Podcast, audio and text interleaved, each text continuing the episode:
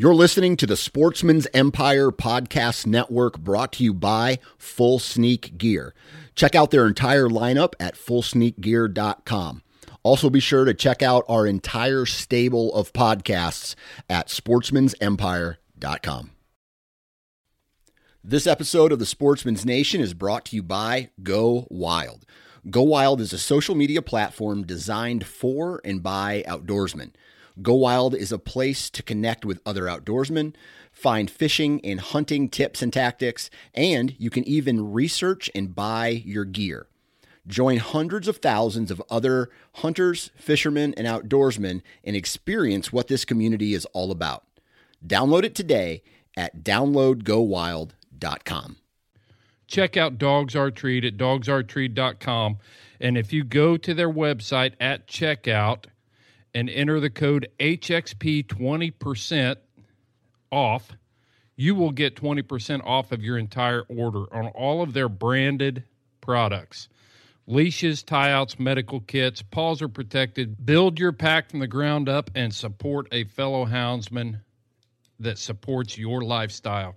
Enter the code HXP 20% off at checkout. Go to their website today at dogsaretreat.com.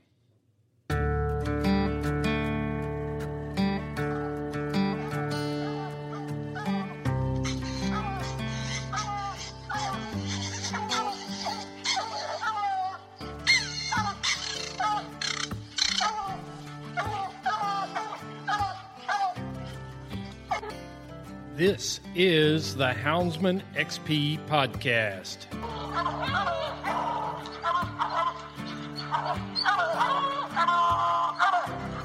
Good dog, get that bear. Get that bear in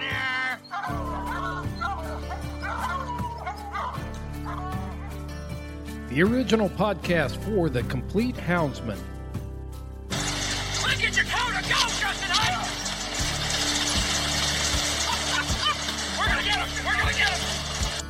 Podcast that represents our lifestyle of extreme performance. Get up there. Get him. Get him. Yeah, good boy. Good boy, Ranger. Uniting houndsmen across the globe from east to west, north to south. You know, if you're going to catch a cat or a lion, you know, you have to have teamwork. We take you to the wildest places on earth. Yeah, so how many days how many days a week can you spend in Medan? as much as I can, to be honest with you. Anytime that I get, I'm I'm out there. Join us for every heart pounding adventure on Houndsman XP. I'll tell you like I tell everyone else, I'm going to hunt whether you're here or not, so you might as well be here.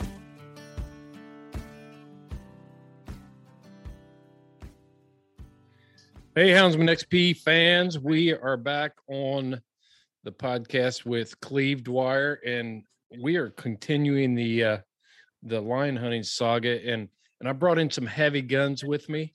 Somebody's actually can can talk about this thing with some experience besides Cleve and uh, Shorty. Shorty Gorham is on the podcast, so here we go. How's it going, guys?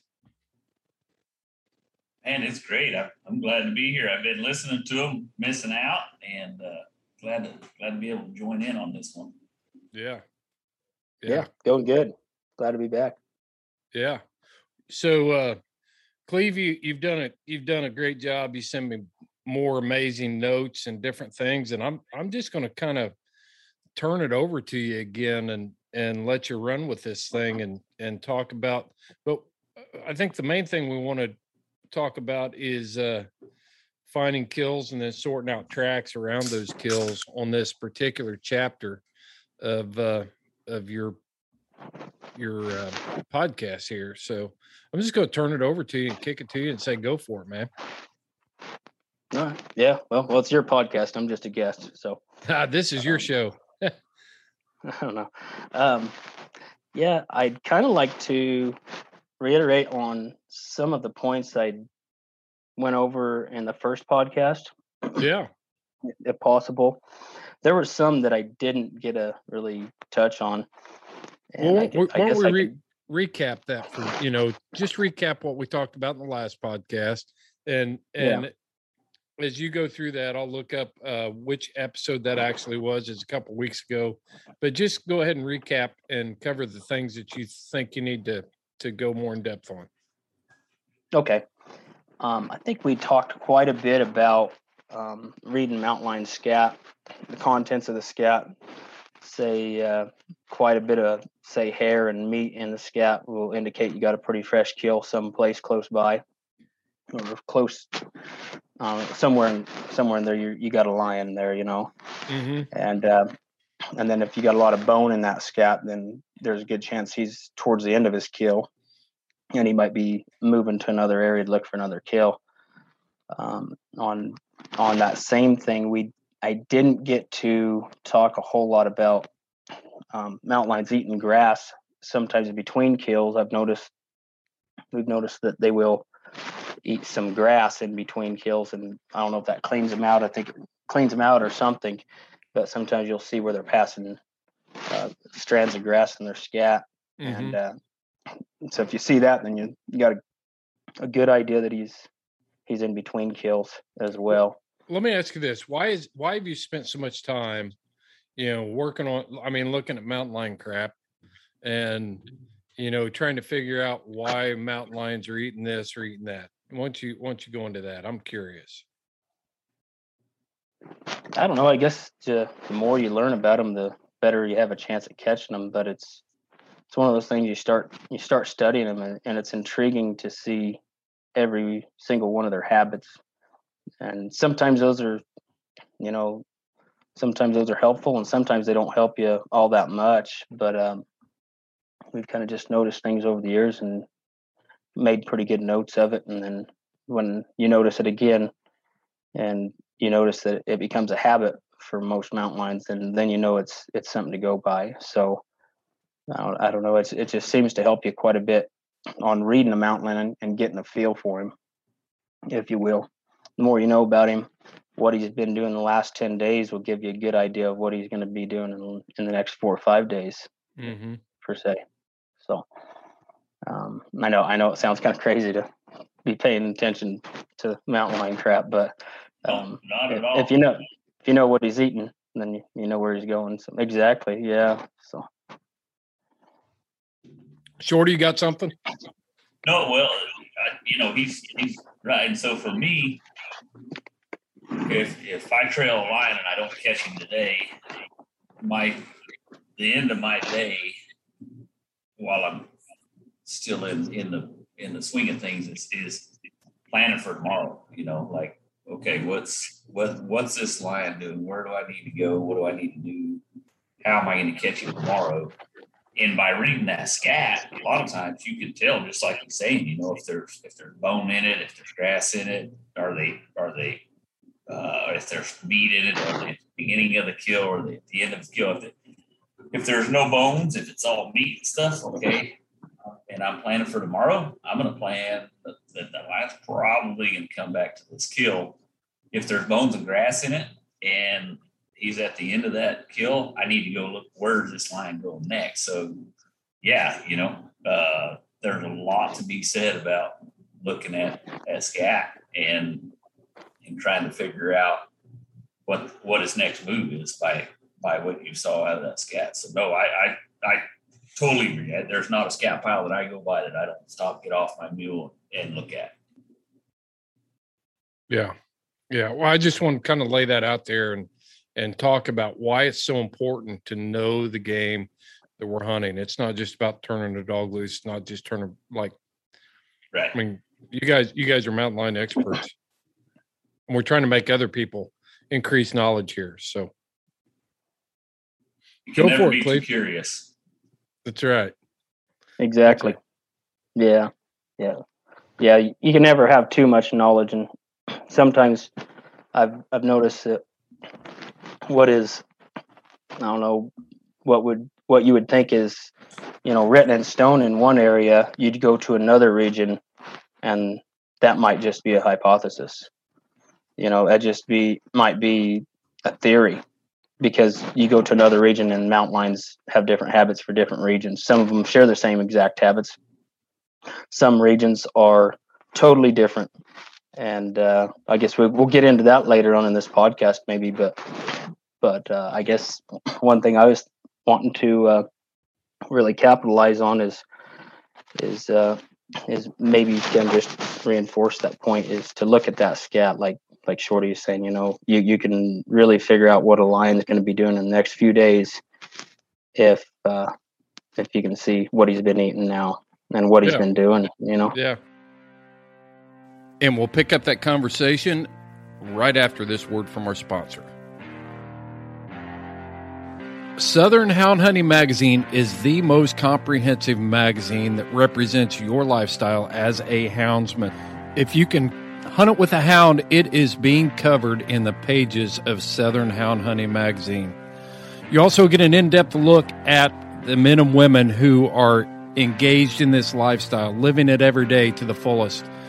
From the Rocky Mountains to the southern swamps and across the ocean, with articles about our international houndsmen and what they're chasing across the pond. Go to southernhoundhunting.com, get your subscription for $15 a year. Southern Hound Hunting Magazine promoting the fair chase experience.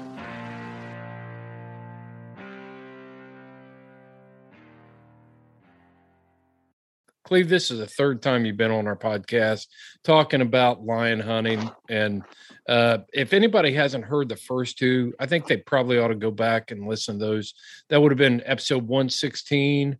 And then uh, again in episode 122, tons of valuable knowledge in there, kind of give you everybody an opportunity to to get to know who you are, Cleve, and, and hear those first two before we we go into this thing. So we're trying to progress through some of this stuff because I think it's valuable the way you've got it laid out. So that's where I'm at. And uh, let's get right back into it about talking about uh, you know scat and, and why we need to to to be paying attention to some of that stuff. But go for it, Cleve.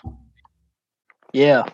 Uh, another point I was wanting to make is, besides scat, um, if if you st- start st- start seeing a lot of lion scratches, and, then Tom scratches are pretty distinct. If he's making a lot of scratches there, some of them will have scat in them, some of them won't. But if he's making a pile of them, I mean, two or three underneath this tree, and he walks up the trail or up the two tack road or canyon another 50, 60 yards and makes another one or two. Start looking around because you probably got, got a lion kill someplace close by. And when you, you do start looking around, you're going to want to look for birds. And I got it broke down into three different regions. There's different bird behavior, different bird species for different regions. Well, before we get uh, there, before we get there, so a lion will make two or three scratches under a tree. It's not different lions coming in there and making scratches beside another tom or a lion's scratch. No, yeah, yeah, you're exactly right. So it's it's oftentimes it's not different lines coming in there. So if you say maybe three or four scratches in a quarter mile area, one might be under this tree right next to the road. Another one might be maybe two or three hundred yards off the road, and there might be two or three scratches underneath another another tree further up. That that Tom's going to make scratches, and I uh, I think what they do, and some other really good lion hunters have kind of told me this as well. They'll make them scratches to let a female know that they got a kill there. That female, she can read those scratches. So she comes into those scratches. She's she knows what those scratches mean more than we would, you know. Mm-hmm. Obviously, they're more intuitive than than we are to that. So she'll start hunting up a up a kill or hunting up that tom, and uh, that's pretty good. That's that's pretty good indication you got a kill. That's pay dirt if you got a bunch of scratches in a small area. Now, in a small area, I mean maybe maybe a quarter mile wide by three quarters of a mile long. You, if you got half a dozen scratches or ten or twelve scratches in an area that that size, there's a good chance you got a got a kill there. And at that point, you're going to want to start looking for birds, and uh, then those birds can really tip you off and let you know what what where a mountain lion scratch or a mountain lion kill might be, or Right. or, or whatever you know. And- and you've got scratches the- you've got this the first down by-. Though. You've got it broke down by regions of the country. Yeah, Okay. Yeah. let's hear it, man. places we've hunted and uh, things we've experienced. So there might be somebody on here that says, oh, I don't agree with that, but it's not written in stone, but these are some things that we've experienced in different regions. So if you are, if you're hunting in, say, Colorado in the Rocky Mountains, the, the birds you want to be, you're, you're going to want to be looking for are magpies. And for some people that don't know what magpies are, they're, they're a bird about maybe I don't know, almost twice the size of a robin. They got a long tail. They're black and white, and they're they're about half human. They're intelligent. They're an Oreo And- crow. Yeah, yeah, yeah, yeah. Exactly. they're black and white, and and uh, most time they flock in in groups of anywhere from two to twelve. Most time, most of the time, they're under a half a dozen in a group. And once they find a kill, whether it's a lion kill, coyote kill, road kill, you know, gut pile from an elk hunter, or deer hunter, or something, typically those birds will take turns on watch so that you might have four or five that are feeding on that gut pile or that lion kill or coyote kill. And there's typically typically be one that sits up on a branch and he he watches guard. He'll kind of hop back and forth on one branch to the next, and he, it's almost like he's just about half schizophrenic, kind of just looking around, making sure another predator isn't coming in from the sky or from the ground to whack his buddies while they have their dinner. You know, Yeah. Pretty soon it's going to be his turn, and somebody else will take take guard. You know, they'll they'll take the shift to watch guard, and so if you're going up a canyon or in an area where there's most likely a kill, you see a lot of magpies. Keep an eye on them, and uh, if there's one hopping around up on a branch and you drive by and the other one's bust up, there's a good chance you got you got a kill there. Especially if if an eagle flies up. If an eagle flies up and bust out of there, that's pay dirt. That's take that to the bank. You you got something something dead over there, and then you go investigate it.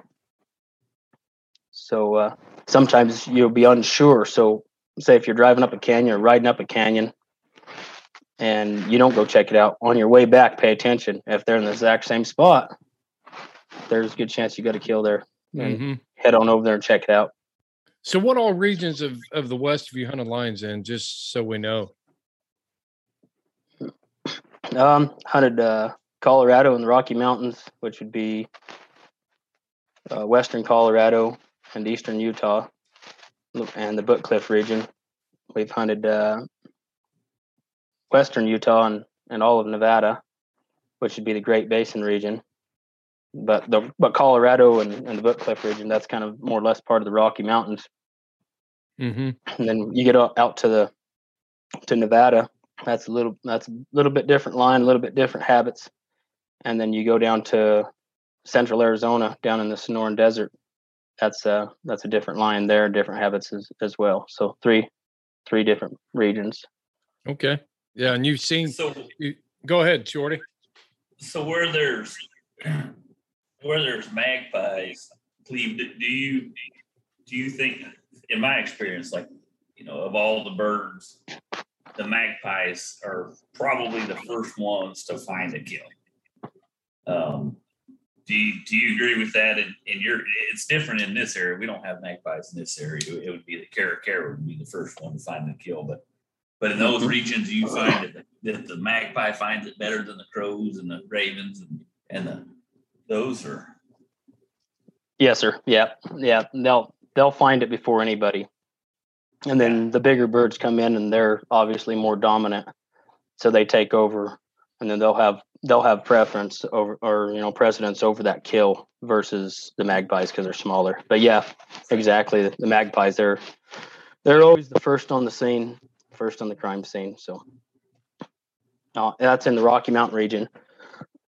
You get out here to the Great Basin once you get north of say I seventy or Highway fifty, you get into into more magpie country. South of that, down to southern Nevada, they don't have hardly any magpies at all.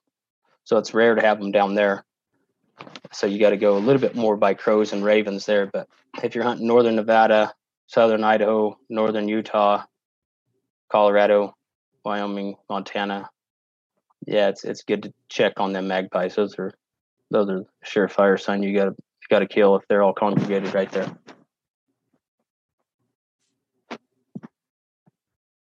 You said, uh, Cleve, you said there were three different regions and you saw bird activity that was different. So tell us the difference between like, you know, the eastern slope of Colorado, maybe the western slope of Colorado, Great Basin, and Sedona or Sonora. Okay. yeah, the you want me to go just go back over all that? Well, did I miss it while I was getting a buckskin? Is that what I did? Um, I don't know. Ask Shorty. I don't know. maybe. maybe. Uh, well, I guess Shorty's not there next to you, so never mind. Um, oh, I'm uh, sorry. you may you may have you may have. But there's there's three there's three regions. So the Yep. birds to to keep an eye on in the Rocky Mountains would be magpies, and then crows. There- There's a decent indication, but crows and and uh, eagles are second, but magpies are first. Okay. But um, and th- then you go to the Great Basin. We got out. We got uh, uh, quite a few magpies in northern part of the Great Basin, not southern part of the Great Basin. This would be oh, e- I don't know, eastern Nevada, western Utah, pretty much all of Nevada, southern Idaho. That's uh, that's all part of the Great Basin. But when you get down in the southern part of Great Basin, you'll have magpies. So you got to go more and buy crows. So if you're hunting southern Nevada, all that stuff, maybe into Arizona, if you see a bunch of crows fly up, that's not always that's not always the best indication. But if you see crows fly up, and then just immediately afterwards you see an eagle fly up, you you better go check it out because that eagle, he's you know he's he's the top of the food chain. He's he's a wolf in the sky. He's he's the boss.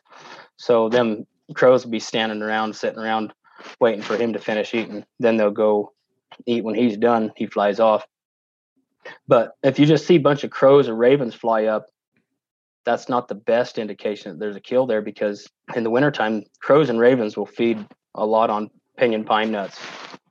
And uh, they'll they'll congregate just like they're on a kill, but they I don't know, it's it's a little bit different. Once you start paying attention to it, you'll you'll notice it's different, but they don't they're not sticky to it like they they would be on a kill. They're they're not committed to coming back to that same spot. If you drive through and them crows and ravens fly up, they can find another place to pine nuts just as good as the place they're they're eating on, you know. Um, but if you come back through there and the crows and ravens are on it, then there's decent chance there's there's uh there's a kill there. But but most of the time if I'm driving by and I see crows and ravens fly up and I don't see an eagle fly up, maybe honk my horn. If I'm a pickup truck, honk my horn or something. And if the re- an eagle don't fly up, I keep driving because most time that eagle he watches them birds just the same as we do, and Mhm. he's he'll watch some crows and stuff. And so yeah, they they got something to eat over there. Then he goes over there, he bullies them out of there. They ain't gonna fight him, you know. Right. He'll whoop on them. Yeah. So, so that's that's a good indication. And I have a lot of clients that come out hunting from back east, and they say, "Oh, I just seen a bunch of birds fly up. I Think that'd be maybe mountain lion killed a deer or something." I said, "No, I don't think so. Why not?" I said, "There's no eagle flew flew up, and there's a pile of eagles out here." And when I say eagles, not not uh, bald eagles so much, mostly Go- gold eagles. Golden. Yeah. Yeah, yeah. Every now and then we'll get a bald eagle here, but not much. So we just sit there, and sometimes it takes maybe 20 seconds for him to fly up. Because sometimes them eagles, if they're eating on a deer or horse or something, a lot of flesh there, he can he can belly up a lot of meat, and he's he's like a B-52 bomber loaded down with a bunch of tanks or something. You know, he he has trouble getting off the ground, so it takes a little bit for him to get off the off the ground, getting in, the air. So just wait there, maybe 20 seconds, and honk your horn a time or two. And if he don't fly up, and you probably don't have a lion kill or don't have a dead deer there anyhow. Right. Right. Right. So Good information, man. And that's those are the kind of pearls of wisdom that that I think are valuable for a person that says, "Hey, I want to be a lion hunter." And and even if you just want to come out and be a client for for your outfit or or go lion hunting, maybe a DIY hunt, some some some things that that guys can start looking at.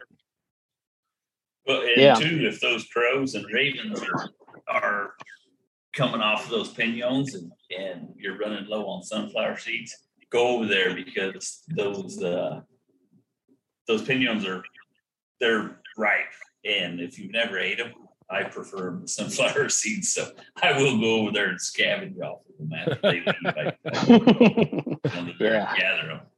Yeah. Yeah. Well, uh, what else you got for us, Cleve?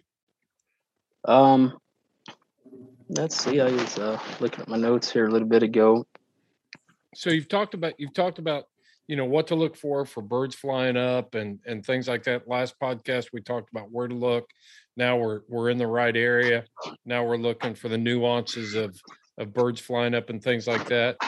So we go over, we see birds fly up, an eagle came off of it. We go over there, we we look, hey man, this looks like this could be a- an eagle kill. So what are we looking what are we looking for to determine to make sure that this was an eagle kill versus a mountain lion or I'm sorry, a coyote? Let me back up. How do we No. determine that this was a lion kill versus a coyote kill or a wolf kill even? Exactly. so when a mountain lion makes a kill, he's he's pretty neat about it, but he's real clean about it compared to most predators. He's gonna bite. He's gonna bite through the rib cage, eat the heart and liver, and lungs, and then he's not really gonna tear it up bad.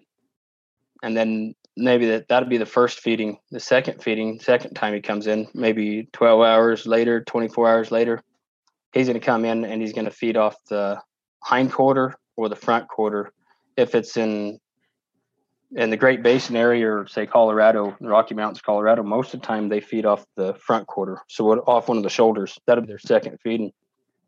And then sometimes a neck meat.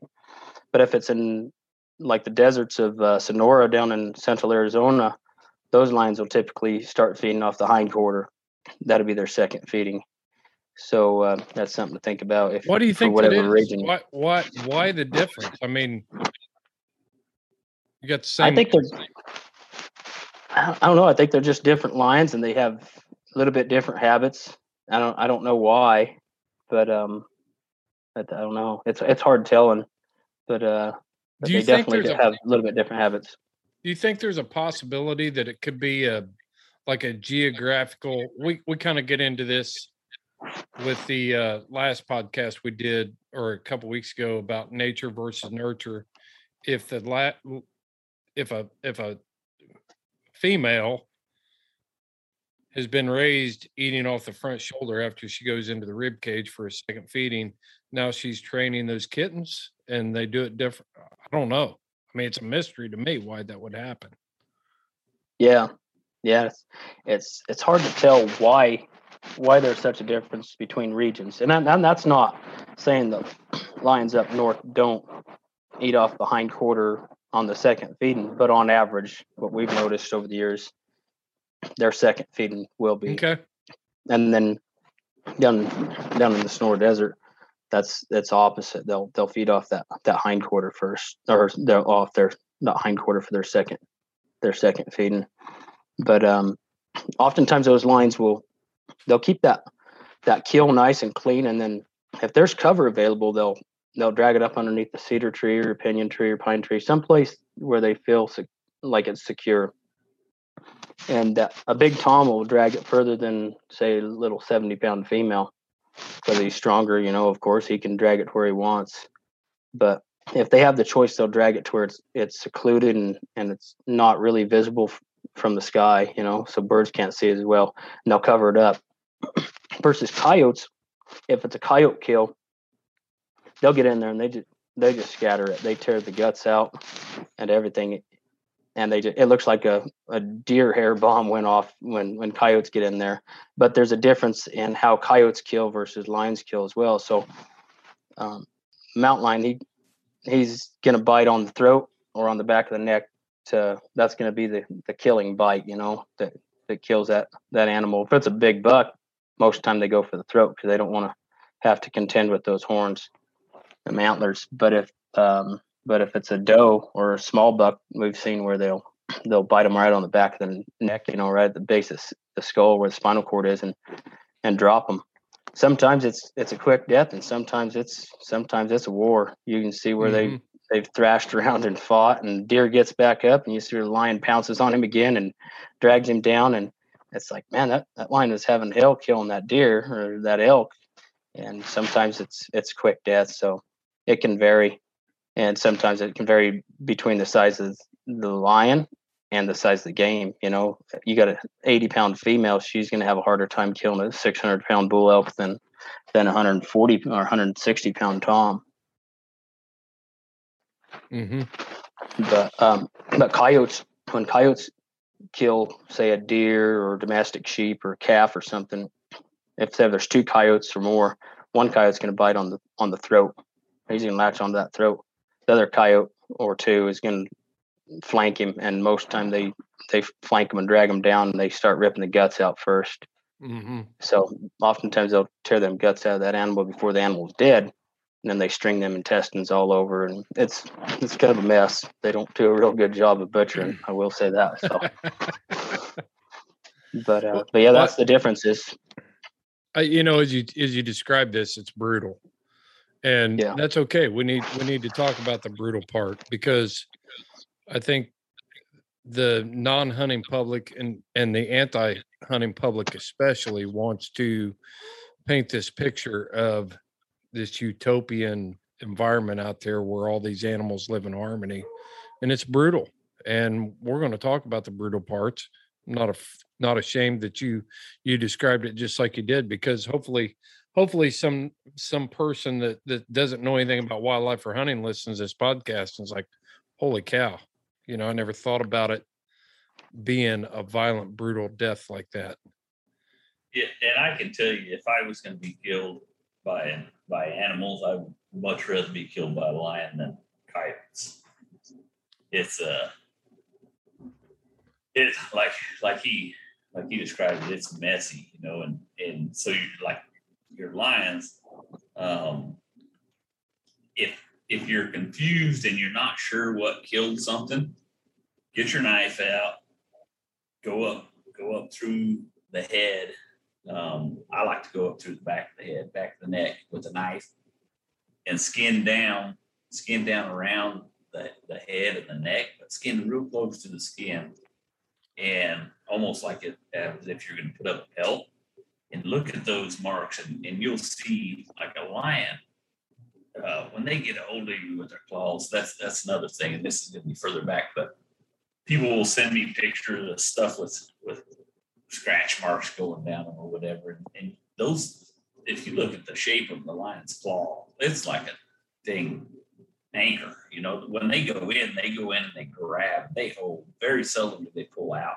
So they get a good hold. But then when they bite, they're going to bite, and it might take them a bite or two to, to get where they want to be. But then when they do, they're they put the pressure on, and and oftentimes they'll put a hole in the skin. Not always. When they do, though, it's going to be like a 30 caliber uh, hole. So if you're confused, skin it out. Like skin skin that neck and head out, and and see what it is, or see if you find holes. If you find just a couple 30 caliber holes, like in the like he's saying in the in the back of the neck or or in the throat region, probably a lion. If, if you're seeing a bunch of bruising, and this is a coyote deal, the coyotes will grab like in that jowl area, and and and if you've ever seen a dog like bite something and then they're hanging on and they and then all of a sudden boom they take another bite and they and they it's like a reset and they they keep doing that that that's what you'll see. You'll see bruising in that jowl area the throat area. Um or or you'll see a little bit of chewing on the ears. Uh, that's probably a, a coyote but i will say if i had to be killed by one it's it's a hell of a lot cleaner deal and quicker deal to be killed by a lion. But but the word that you use cleve uh, messy versus neat that's exactly how i've always described it and i've, I've never heard anybody else describe it that way but uh, a lion kill is real neat compared to a, a coyote kill when i see a coyote kill or, or a canine kill and somebody shows me and, and they like, is this a lion? I know that's, that, that's too messy, you know? So very good description. yeah gotcha. Yeah, yeah, that that's a good dis- that's a good idea to to put put that in there to skin that out because that's that's a really good point. You know, if it's a lion kill, you're going to see those those large canine punctures, and it's going to be precise instead of a whole pile of them. You know. Yeah. Exactly. That's a good point. I never I never thought about mentioning that. That's good thinking. Heck yeah. So um, we've discovered it's a, we've we've we've made all the discoveries here. We've looked at the kill. We've seen the birds. Decided it's a mountain lion track. Now we've got this. I mean, even if it's a mountain lion track, you don't just have you don't just have mountain lion tracks around it. You know, you could have eagle tracks. You could have magpie tracks. You could have coyote tracks. Take us through that, sorting out that that mess of tracks around that kill. And now a quick word from our sponsor. Dakota 283 offers you unparalleled protection for your hounds. We're talking about military grade kennel crates. Uh, I got got one of these two door kennel crates here at the house. It is super heavy duty. It's got slap latches on it that are stainless steel. Easily fits in the back of an SUV, or if you're traveling with a camper shell, it's a great way to keep your dog protected while you are traveling. You just got to check out their Dash series. This is a watering system, and I've used a lot of these portable waterers over the years, but this system is all integrated into one unit. And the way it's designed out of high impact plastic, the water stays in the tank when you're not using it because you can put a plug in it. Check them out. Uh, the 3.5 is also compact enough that I can store it behind the seat of my pickup truck while I'm out hunting when it's super cold. I've had exterior tanks before, and as soon as I go to cold climates, then I've got to figure out how I'm going to get water to my hounds. And the Dash takes care of that. So check out Dakota 283 at dakota283.com and at checkout, enter the code HXP10 and get 10% off of your order. Houndsman XP is very proud of our partnership with the organization Freedom Hunters. Freedom Hunters is a nonprofit organization that takes America's veterans hunting from field to field, from the battlefield to a field near you when you volunteer your time to take America's warriors hunting with you and your hounds. It's easy. Go to houndsmanxp.com, click on the partnership tab, and it will take you to Freedom Hunters. You can go direct to their website to make donations at freedomhunters.org. Support America's heroes. Let's pay it back. Visit Freedom Hunters at freedomhunters.org or go to houndsmanxp.com and you can find them on our website from field to field. So if you if you got tracks going all directions and you're having a hard time deciphering which one is the freshest track to go on, assess them. Say, okay, this one the tracks keep going back towards say the south. There's a decent chance that's where that line's laying up. You know, if he keeps going back there, there's more tracks going back to the south, but not as many coming from the south. He might be coming into that kill from a different direction, just whatever the way the wind's blowing, he might be wanting to go downwind of it just to see if Right, you've got a coyote right. or something else on that kill. So oftentimes when they come back to that kill, they'll come from east to west, the north to south. But he might be going back to his bed, and there's a good chance he's probably going to be bedding pretty close to the same spot. Do So do, do coyotes really pose that much of a threat to them to, to be worried about them? No, I think I think them them lions come to that kill because they catch that coyote on there, and that coyote is eating on that kill. That lion's going to kill that coyote. I've we found four or five coyotes over the years that have been killed by lions that were caught eating on a lion kill. So Interesting. Yeah. yeah, we and we'll, we'll we'll touch on that later. But right now we're I guess we'll stay to the hound dog stuff. So look at those tracks, and if there's most of those tracks are leaving that kill and going in one direction, put your dogs your dogs on that that part of that track. Say if you got eight dogs, there's no sense putting eight dogs on that part of the track. Put four of those dogs on that part of the track. Let them lock in on it. That's what I like to do. Lock in on it, and then take the other four or five and make a big circle out around that kill, maybe a quarter mile, half mile away from that kill, and there's a good chance you might find the other fresh part of that track. But when you drop two sets of dogs on there, if you, you have the luxury of doing that, especially with GPSs these days, you can track all your dogs and you see what everybody's doing. Get those other set of dogs maybe on another track. Somebody's going to sort something out. Sometimes what happens is those four dogs you put on that track will split. So now you got that track is split into two tracks. That's fine. And let them trail. Take them other dogs, your other pack, and go out and try to find a track coming out of there from the other end. If you find what you think is a good track coming out of that other end, put them dogs on it. Sometimes they'll be going to water. Sometimes be bed in one spot, and then they'll if it's there's no crusted snow or even good snow on the ground, they don't like crusted snow as they do like fresh snow. But if there's patches of snow, sometimes they won't go to water. But if there's no snow at all, they'll go they'll go maybe a mile or two to water to get a drink. And that might be the track that you you're on a trail because he might be going to water at that time. Mm-hmm. So if I have the luxury of it, I'll I'll drop two packs. So uh, even even a broken clock is right twice a day. So so uh, it works. That's sometimes you sometimes you get Oh, yeah. scattered dogs, but uh, it it works. If you got the luxury of having enough dogs there, do that, and that's really good. Um, oh, sorry about that. What's that, Shorty? Go ahead.